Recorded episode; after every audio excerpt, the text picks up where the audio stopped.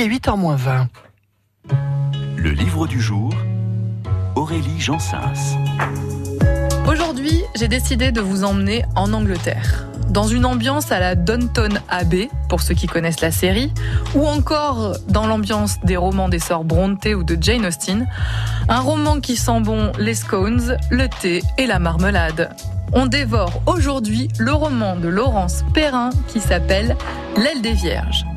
On s'imagine une grande demeure bourgeoise anglaise, on est en mille neuf cent quarante-six, juste après la Seconde Guerre mondiale, à Shepherd House, un manoir dans le Kent.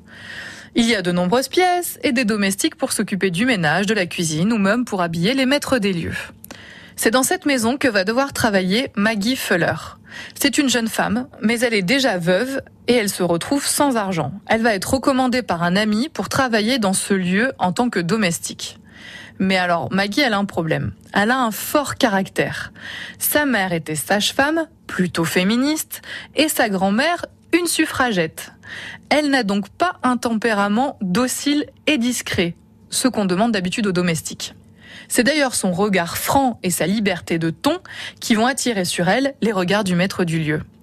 De nombreuses rumeurs circulent sur lui, notamment que son mariage n'est pas très heureux et qu'il a pour habitude de faire son choix parmi les servantes. Maggie n'a pas envie d'être la dernière conquête, pourtant elle a beaucoup de mal à résister à son charme.